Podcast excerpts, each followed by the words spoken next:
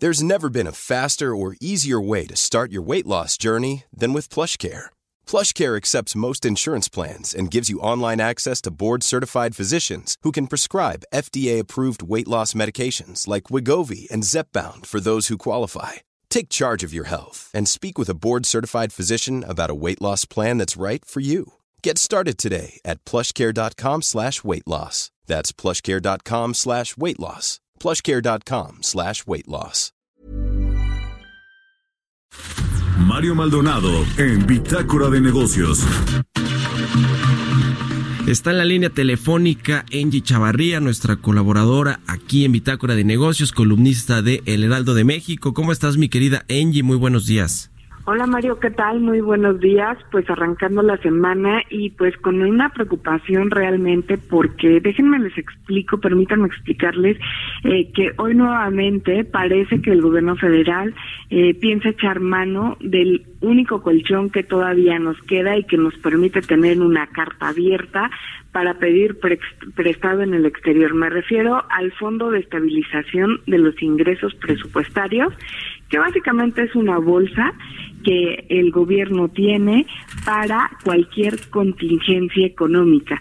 Ya lo mencionaba hace un momento Roberto que cada día las expectativas de crecimiento están bajando.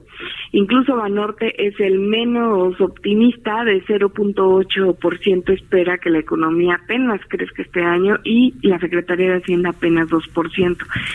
El año pasado recordarás Mario que eh, eh, como los ingresos presupuestarios o aquellos que vienen de los impuestos no alcanzaron a la meta o no llegaron a la meta que esperaban, pues echaron mano de este fondo eh, para poder cubrir básicamente las nóminas eh, de todo el gobierno federal y, eh, y pues recortaron, obviamente, se apretaron el cinturón para algunas secretarías, entre ellas estaba Comunicaciones y Transportes, estaba también, eh, digo, un sinfín de programas, ¿no? Que se echaron eh, realmente como, mm, básicamente se dejaron de hacer y hubo un subejercicio por lo tal. Pues ahora nuevamente... Eh, parece que se va a ver en esta tentativa el gobierno federal lo que nos pone en alerta porque pues bueno, al echar mano de este fondo que apenas quedan 158 mil millones de pesos, pues bueno, nos quita una herramienta para que el día de mañana, si caemos en una contingencia económica, pues nos puedan prestar en el exterior. Y también es que se nos están acabando los recursos para enfrentar, pues bueno, esta cuenta corriente que va pues creciendo cada día.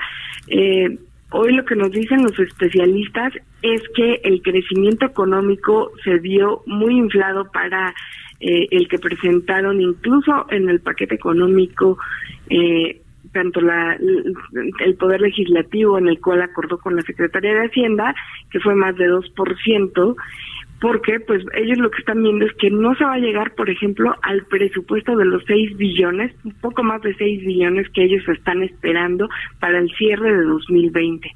Si te fijas, es un panorama poco alentador.